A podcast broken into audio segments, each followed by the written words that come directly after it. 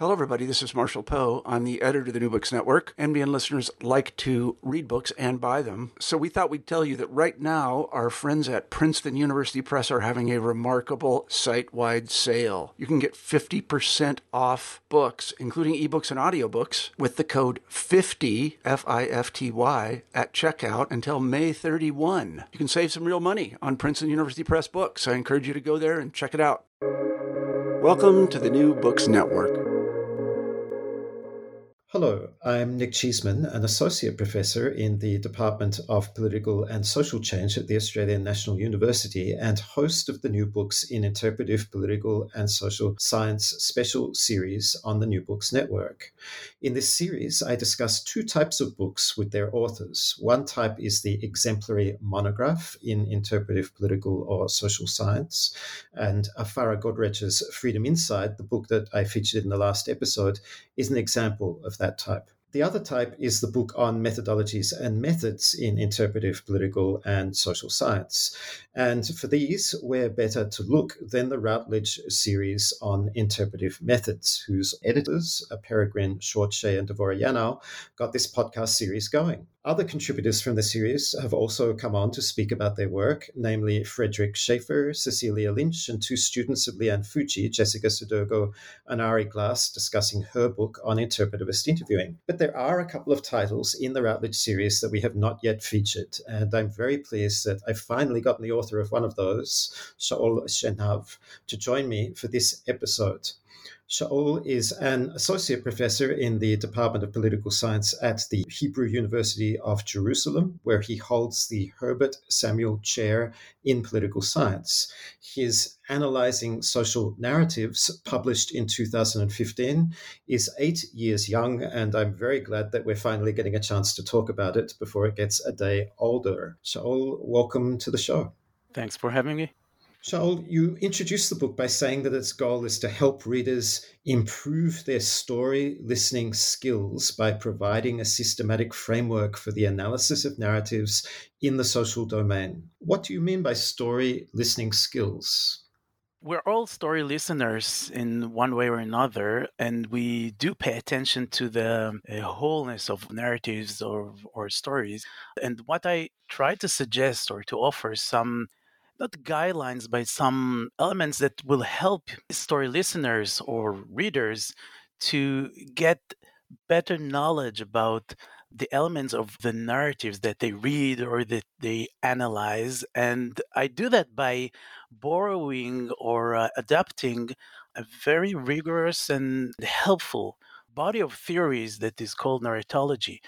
And narratology emerged mainly from humanities, but I think that it has the right perspective that can help us better understand the um, component of narratives and help us to do our interpretation in a, I think much more uh, systematic and helpful way but still leave room for creativity imagination on all those elements that are very important to be very good listeners so you say that social science students and, and, let's add political science students know about the concept of narrative, or many of them are trained in that concept, but not narratology. So can you give a little bit of a gloss for, for listeners unfamiliar with that tradition as to what it entails? It's a field that emerged to study the universality of narratives. It, it assumes that narratives, wherever they are, they have some structures and uh, aspects that can be studied uh, as a body of knowledge. They started with works on uh, folk tales in literature studies. Uh, many um, main narratologies emerged from literature studies. In that, in my particular book, I heavily used Shlomith Rimmon-Kenan, who is a scholar of literature. So her book, uh, Narrative Fiction, offers a whole body of concepts that are really helpful in my mind to also for social scientists to understand the aspects of narratives and then to adapt them to their own research agenda or whatever they want to use narratives. How did you get interested in narrative and narratology? As you mentioned, it's not a field that attracts political scientists. So, at what point did it become a part of your work and why?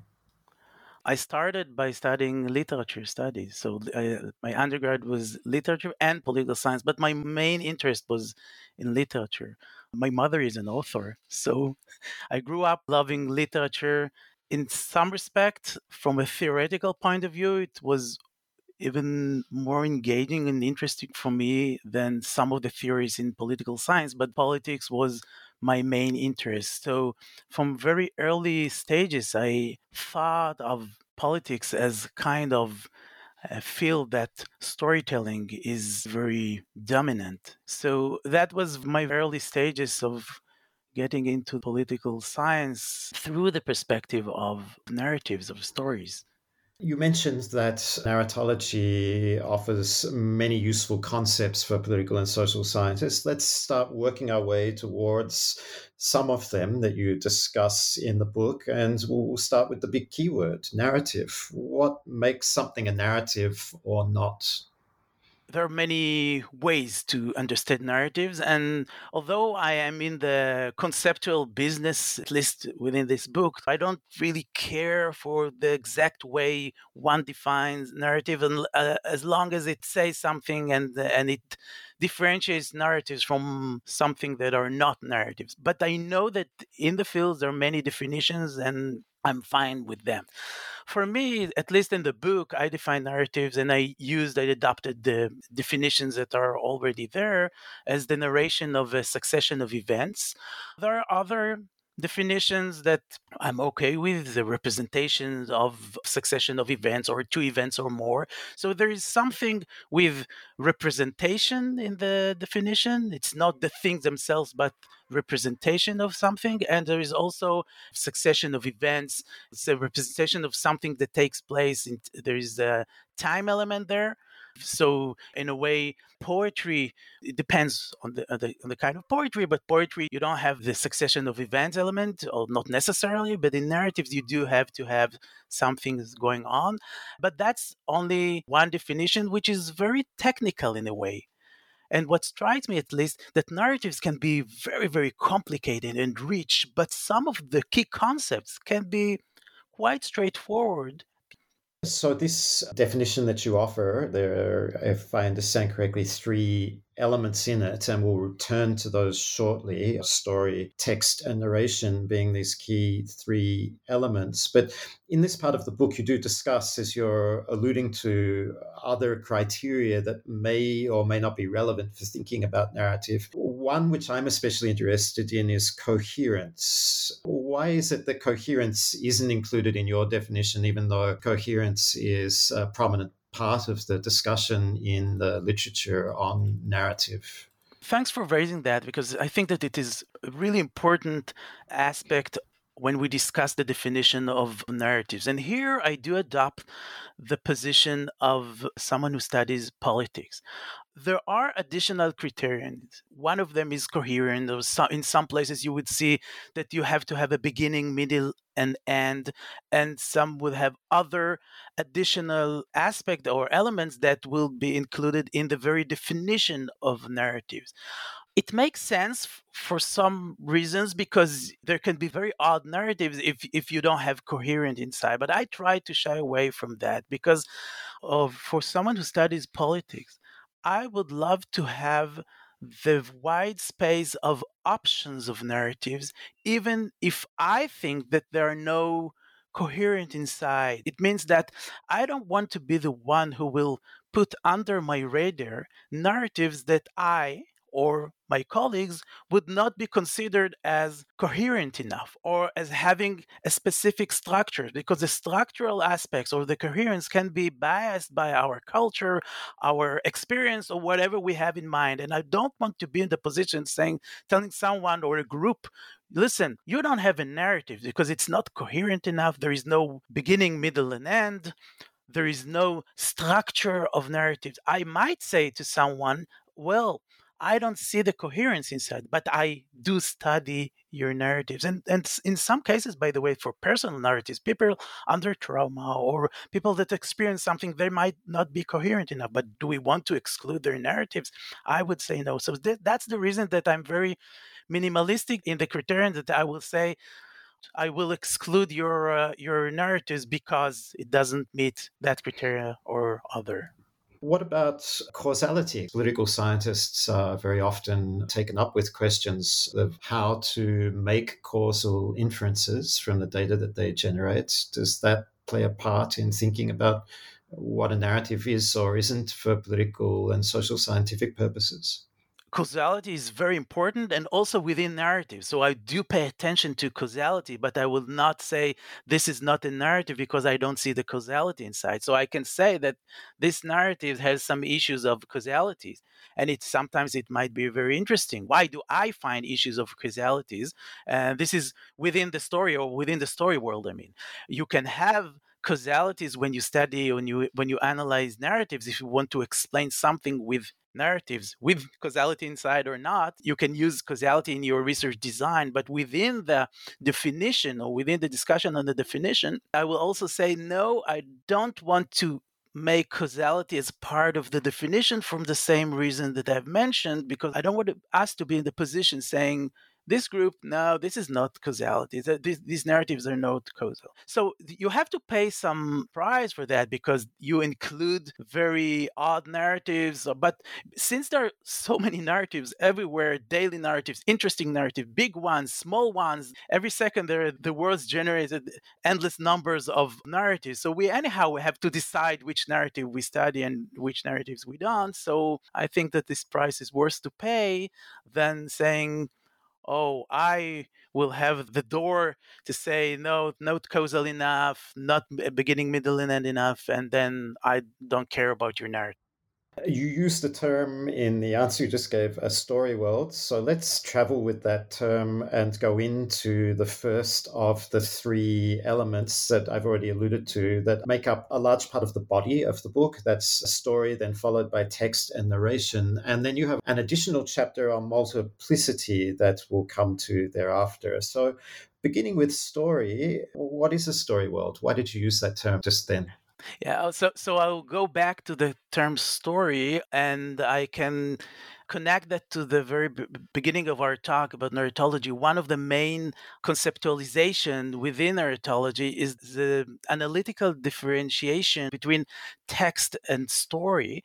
Story can be defined as a chronological sequence of events derived from a narrative as well as the characters involved in them. So it means that when you have the text, if the narratives are textual, there are other kinds of narratives that are not based on written text, but it's if we stay remain on, on written text, so you have the text as a given, and then you can extract from it the chronological uh, sequence of events. This is one way to define story, but keep in mind that there are scholars, and it is fine with me, that will use story and narrative interchangeably. So, say they might use story and, and the narratives as the same concept, which is fine at least in this book, according to the terminology that I use, story is something else. It's, it's something that you take out of the narratives, the, the events, the characters within the events. So this is this, these are the stories. And story world is a nice concept that you can say that from the text, you can deduce or imagine not only the events but the entire world so that's what makes narrative so interesting and exciting i think that the text creates in the minds of the people like a kind of a world that is not only the events and the characters, but is bigger than that. But if we remain to the bare concept, that that's the story, and it has a lot of issues that you can use as a political scientist. The term that's standing out for me in this definition, and maybe it's because I'm reading other work on it currently, is event. What is an event in a story as you understand it? It sounds simple, but it's quite difficult to define. You can say that stories are consisting of a chain of events, but then events can be defined as you know something that happened, which is very broad definition. And there are issues with whether, at least it's for me, it's sometimes very difficult uh, how to separate one event into sub events or chain of events. But you can say very broadly that this is something that happened within the narrative. I want to explore a little more your thinking about the relation between story and text, because when you were responding a moment ago, you started by setting the two of them out in relation to one another.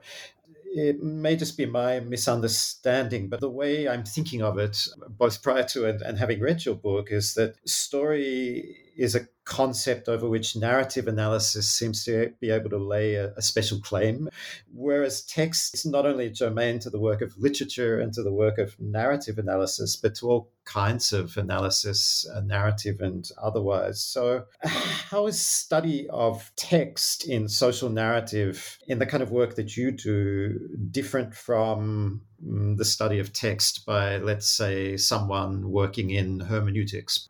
When you conduct your analysis, and this is something I elaborate on in the last chapters, you usually do not study mere stories or text, but you study or narration. We study both of them.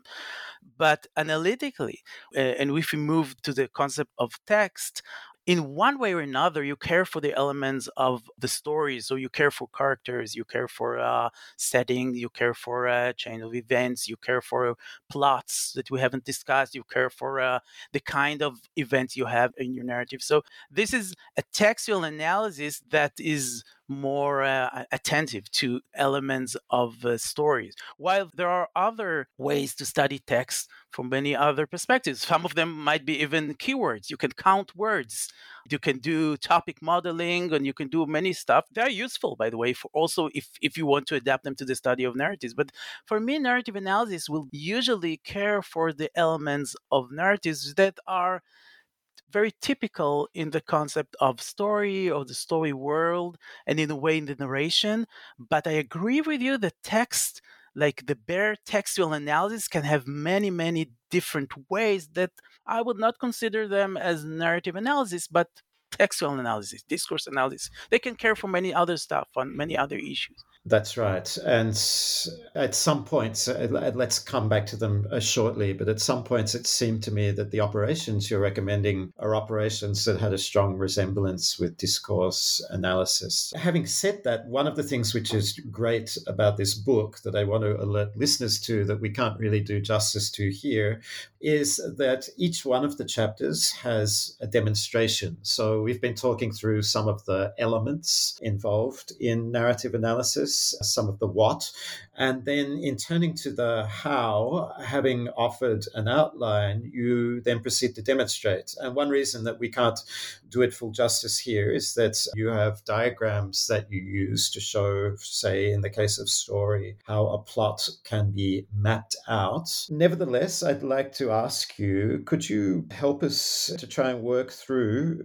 having discussed some of the what, the how. Give us an example, if, if you can, either from the book or from work that you've done subsequently as to how you do this narrative analysis. In the book i used uh, i tried to demonstrate the different angles for each um, narrative component on the same piece of text for the purpose of demonstration. And i used the example of king george's uh, speech the, the beginning of the second world war.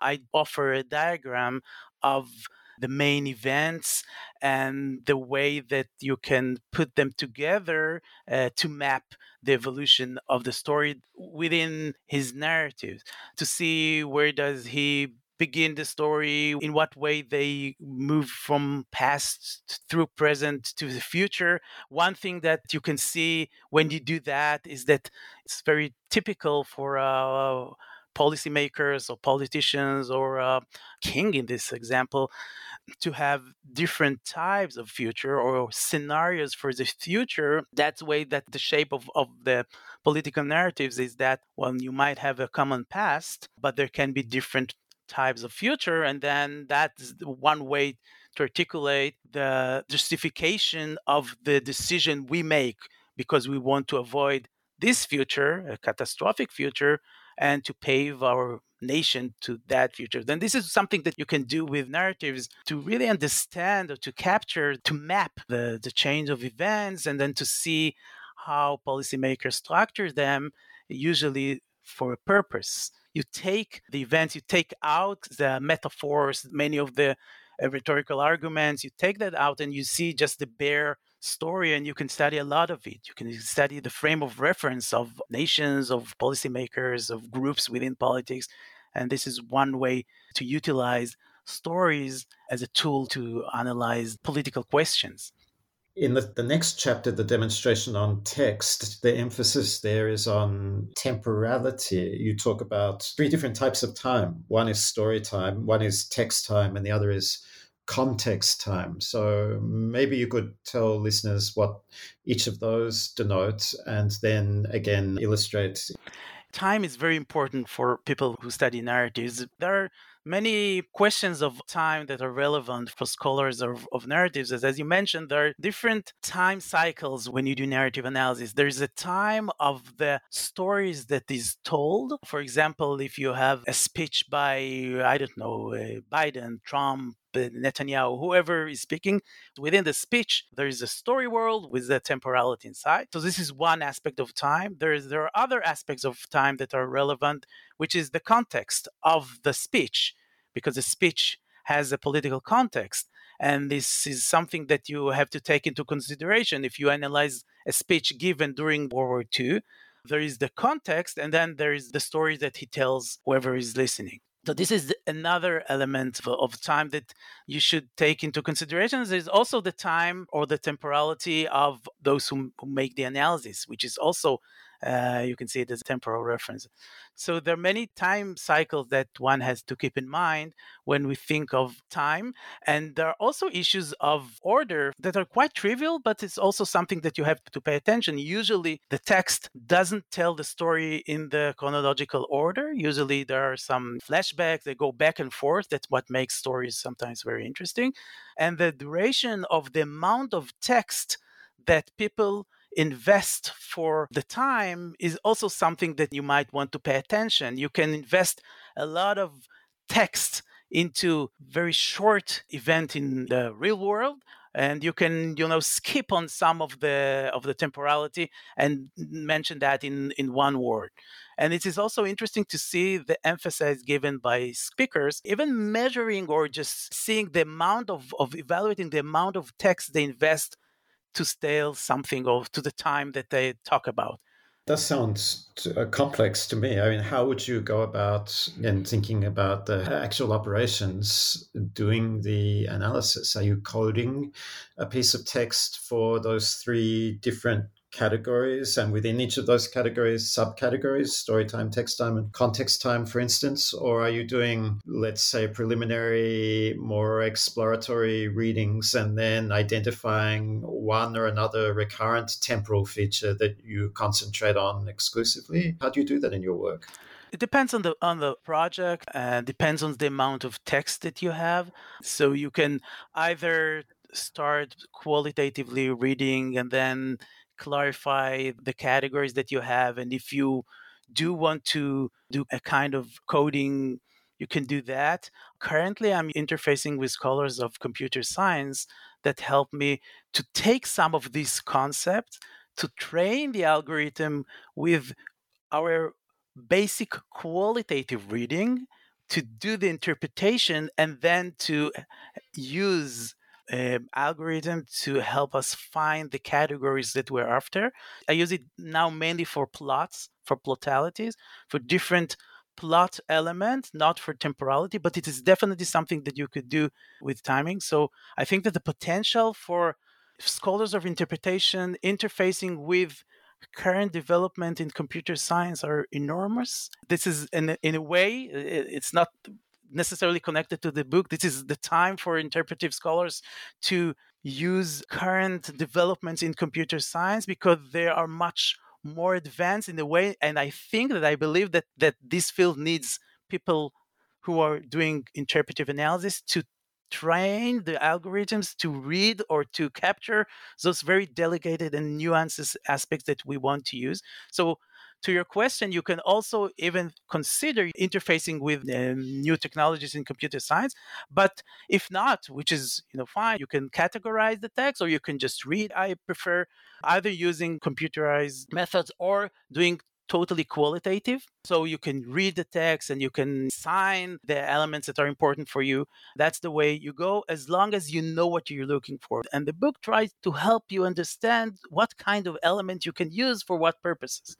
A reminder that this is the new books in Interpretive Political and Social Science series. We'll be back in a moment after a message from a sponsor. So I want to come back at the end to your work with computer scientists. Uh, but before we do that, we do want to touch on the other elements so that listeners have a good sense of the range of options that you're presenting them with, as you've just outlined to us. The next one is narration. In that chapter, you talk about the difference between extra textual narration and textual narration. Could you explain that difference and why does it matter? So the narration is the process of communication the story, meaning that the story is there, but there should be someone who communicates the story. And usually within literature studies, they care for what I term as textual narration, which means that the elements within the text that tells you or that uh, portrays the stories, the, the narrator, the implied author, the, the implied audience, and whatever is there within the text. But for us, for me, who study political, political science, or for social scientists, the external narration is no less important. So that's all the elements that are part of the narration that are with, uh, outside the text the speakers themselves, who they are, speech writers. Communicating stories is something much bigger than what is going on within the text. If you look at social media, the press, and entire entities that are engaged with narration are very important for those who study political narratives or social narratives.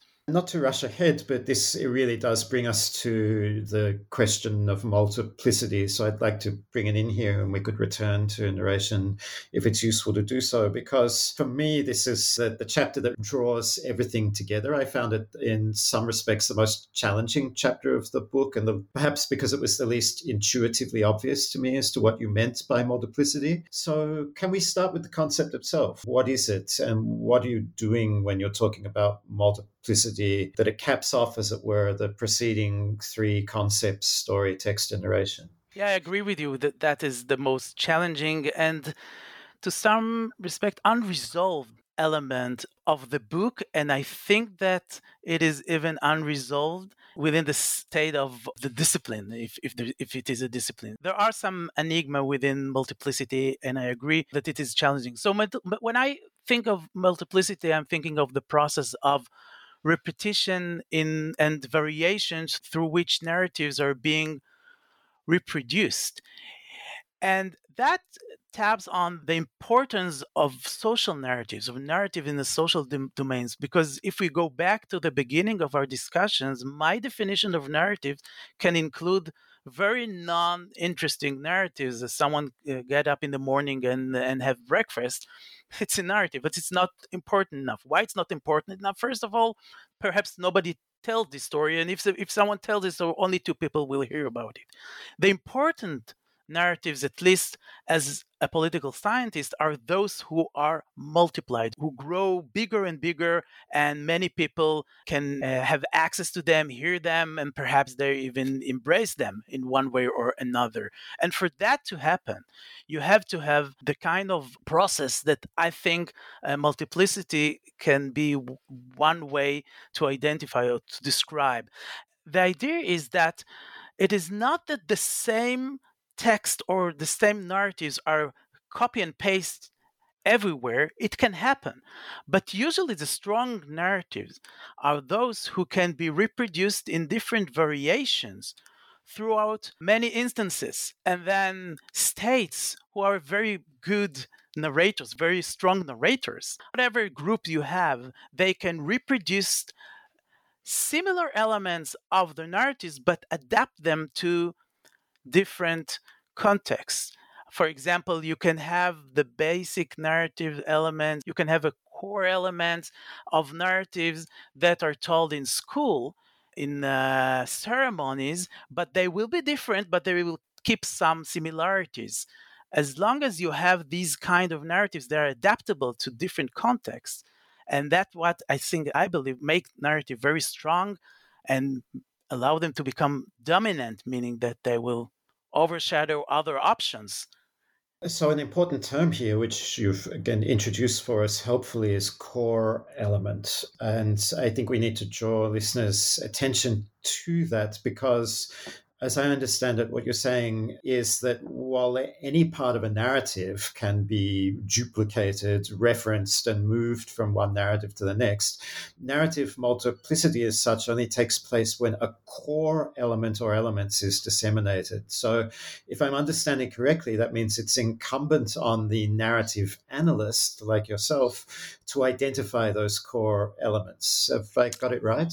You did and this is a challenge and this challenge is not that easy because it's a question of, of similarities. In some respects, all narratives have some similarities, but the question is whether they keep some core aspects of core elements that we will define, we even without knowing the terminology that I use, that will say, well, it's a similar narrative, it's the same narrative, but told differently. So I use the, for example, the, the return to Zion, which is a uh, Zionist narrative. So the the element of the return to Zion for Jews, it's a core that you can have in different ways of different contexts, but it, it keeps some core aspects ab- about it. And there are other examples of elements that you say, well, it's the same story or it, it shares similarities to the extent that I would say it's a different variation of the same element. And it's not easy to do that, but it's a challenge that we have to make if we want to evaluate or to understand the effect of narratives. Because for scholars of politics, you want to see what comes out of the analysis of narratives why they're important and i think that they're important because they carry identities they carry ideologies they carry implicitly or explicitly the way you understand the world in a way. So if you're able to capture those similar elements and that, that can be in each field the way that people understand or frame the important actors the important things that happen that's what makes, I think, narrative or can allow us to understand that there is a dominant way or dominant narratives, which is not the same text. The text can be different, but it captures something core within. You can hear it wherever you go, or if it's strong enough in a speech, in a ceremony, and, and that's what makes them important. And here you demonstrate that analysis, as you've said already, by looking at the Zionist narrative from the Declaration of the Establishment of the State of Israel. And again, I'd encourage our listeners to take a look at the book because it's represented diagrammatically in one part, the work that you're doing. That part attends to what you refer to as the structural approach, and another part refers to the historical approach to analysis of multiplicity. What's the difference between those two? The structural approach is the is the way that you can take the text and find within the text uh, for example in, in that case i measure the temporality within the text and i have at least a kind of a hypothesis saying that in those places within the text that speakers or the text will capture together the entire temporality within it you might find the core aspects there. So it's it's in a way an attempt to unpack the structure of the use of temporality and then to search for key points within the text and saying well i might look for core aspects within the text and the entire practice is structural analysis of the text you search for component in the text. And my example was the temporal references within the text. And then you read the text and you do the interpretation of the text that you have. I call these the concise narratives. Within each big narrative, you have concise places that they, not in all, all of the text, but they say that the entire temporal span is there and that there they say they talk about the concise narrative which is difficult to capture, difficult to understand, and not very easy to explain. So this is one way of studying the, um, the, the core elements. Another way is to do like something similar to process tracing. So go through text throughout history and search qualitatively the elements that you see as a reader that repeats and they keep uh, similarities within them. So you can do the historical tracing of the different texts produced in different times and then search for similarities, search for similar events. And then you can say, well, perhaps these were the narratives that created the common sense, the dominant perceptions of something, which is very important in politics because sometimes we are constrained by the stories that people produce and you want to see how it happens so you can go through history and say why do we understand know, the war and terror or whatever we have why do we understand it as such? For good or bad doesn't matter. And you can do this historical analysis throughout different texts to capture that there's one other approach that you mention in this part of the book on multiplicity that, although it's only briefly mentioned, I do want to touch on it because I found it intriguing, but I'm not quite sure that I got it, and I want to hear from you about it. And that's the exploratory approach. What does that involve, and how does it differ from these other two? The exploratory approach is, is just an idea to take the idea of multiplicity into the creation of potential scenarios. So it's in a way it's a, it can be a way or a toolkit for policymakers, not only for scholars, but to, to think of what might happen if we take these core elements and we keep on multiply them in variations. What would be the next narratives? And there you can think of scenarios of future multiplicity of narratives. For example, you can say, well, here within the, the core element that we find, or within the kinds of narratives that we have so far, I see something that might be developed into something very dangerous or very optimistic. So it's a mental process, not empirical analysis, to think of potential futures of development of narratives. It is important mainly for me, perhaps not only as a scholar, but as a citizen of the world, to be able to say, well, this narrative can go that way and this way. And you do that by way of imagination, or perhaps now there are other more complicated way to do that. So th- the idea was to do this exercise for yourself and think of potential future. Usually, you don't do that in books that tell you how to analyze, but I thought that it might be helpful to at least raise this option you could have concluded the book here, right, with the multiplicity of social narratives, but you go on from there to a further chapter in which you discuss the elements of the study of narrative in terms of the relation between narrative and normativity. Mm-hmm. Why? Yeah, it was a decision that I made mainly because I thought that some of the aspects that we study as scholars of, of narratives are strongly related to normative questions and the main one is the one that i started with is the story and, rela- and the reality debate or question. To what extent story can represent realities there are huge implications for that for each position you make. If you say that stories cannot represent reality there are consequences to that because our history is formed by stories. So, this believing in the capabilities of narratives to represent reality has implications. The other way around also has have implications. And there, there is a very interesting debate on that. So, usually, you know, it's not polar. People might say, well, narratives have the capability of representing reality, whatever that means, but it's not the full reality. So there are there are debates on that, or the, the discussions on about on that, and these discussions have some normative consequences. And I wanted to tap on those normative consequences and, and also to discuss those broad questions of what we do and what are the normative aspects that are related to that. It's, it's not that we, we necessarily have a normative stand on, on the world, but at least for scholars who do narrative analysis to keep in mind that there are sensitivities there. If you adopt one position, you have to know the sensitivity mainly, by the way, with the uh, question of representation. Question of representation is very, very sensitive. If you disbelieve in representation, it means something. If you say that it represents, it also means, means something. So that was the place for me to put on the agenda of doing narrative analysis of also normative uh, ramifications of the kind of work that we're doing. Well, well, I'm glad that you did that. And I, I think it is a very important concluding chapter for reasons that you're alluding to.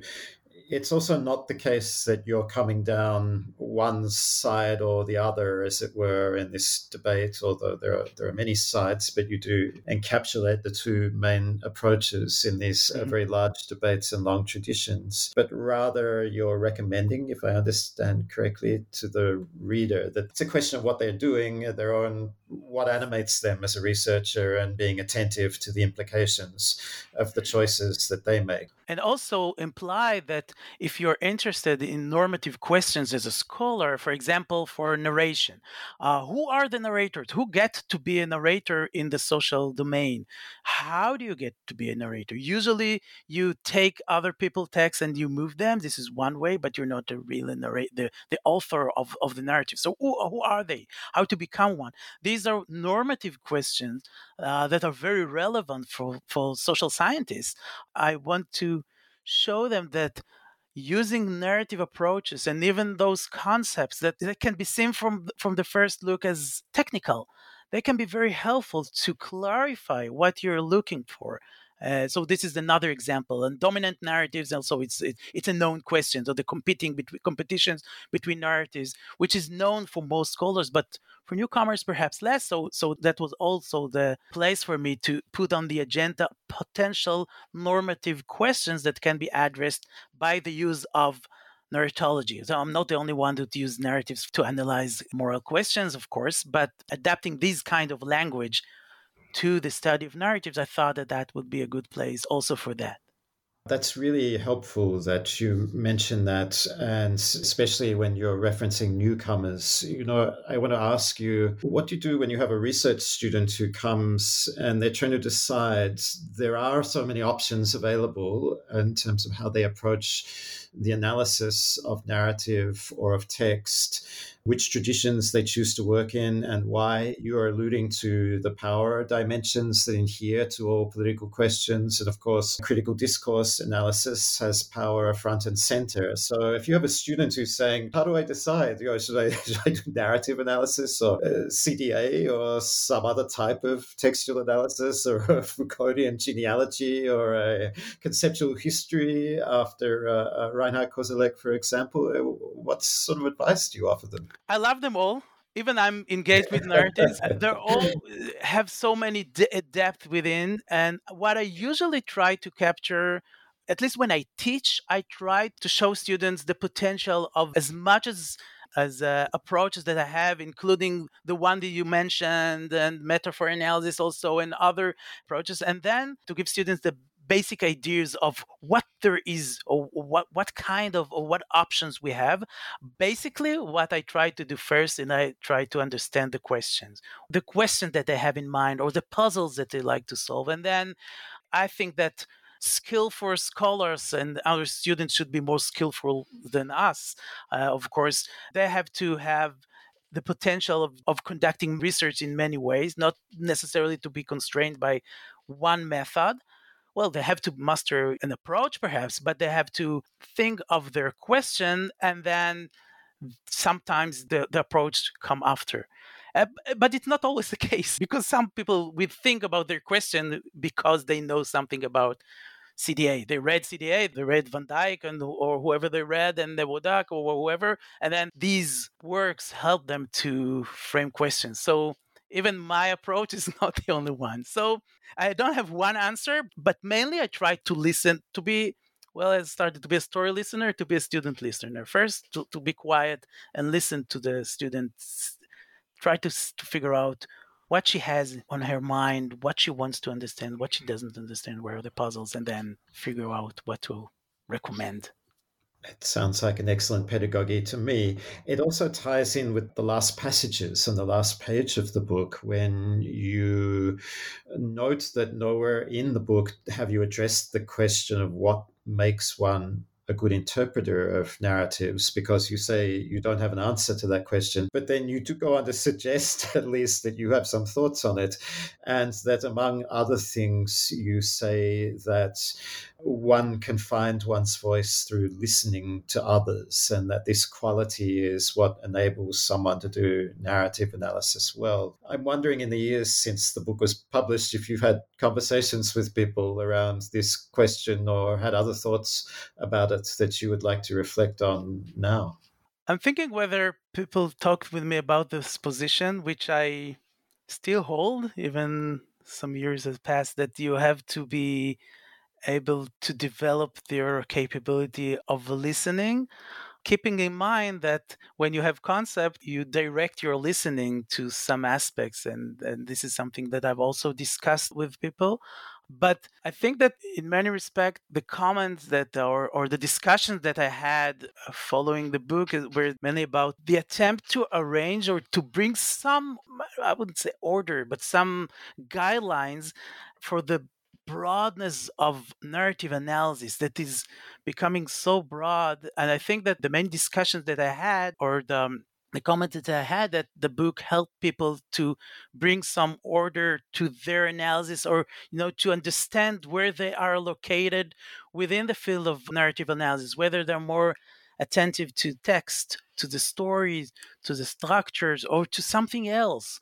These kind of discussions were the main ones that I had. And being a, a story listener is something that I really care for, but it stayed in a way in the beginning and the end of the text. And I think that I'm very happy for the opportunity now that you raised that because that's the opportunity to discuss this preposition of uh, what I believe is a good starting point to be a good interpretivist. And having read the book, I'm not surprised at all that you've received comments and appreciation of the sort that you're just mentioning, because it really is extremely well uh, laid out in terms of, as you said, you know, setting out what the alternatives are, what the options are for people going into or already doing narrative analysis where they would situate themselves. So I highly encourage listeners to take a look, as well as having listened to both of us. Before we close, uh, Shaul, I want to come back to those computer scientists and their algorithms because you were making an important point that while uh, there are, from your point of view as an interpretivist, uh, opportunities to engage with them and do work in narrative analysis differently from how you would have done and indeed did do in the past. You also said that you think they need interpretivists, or at least I'm paraphrasing what you said. Why is that the case? This is something that I'm thinking about. I haven't published that, so I have to think it over more deeply. But I'm I am engaged in several works with scholars of computer science. The language models that we have today are developed to the extent that I think that the guidelines of people who are familiar with theories of text and also familiar or sensitive with the different ways of reading even the same text, and the sensitiveness of ramifications of text.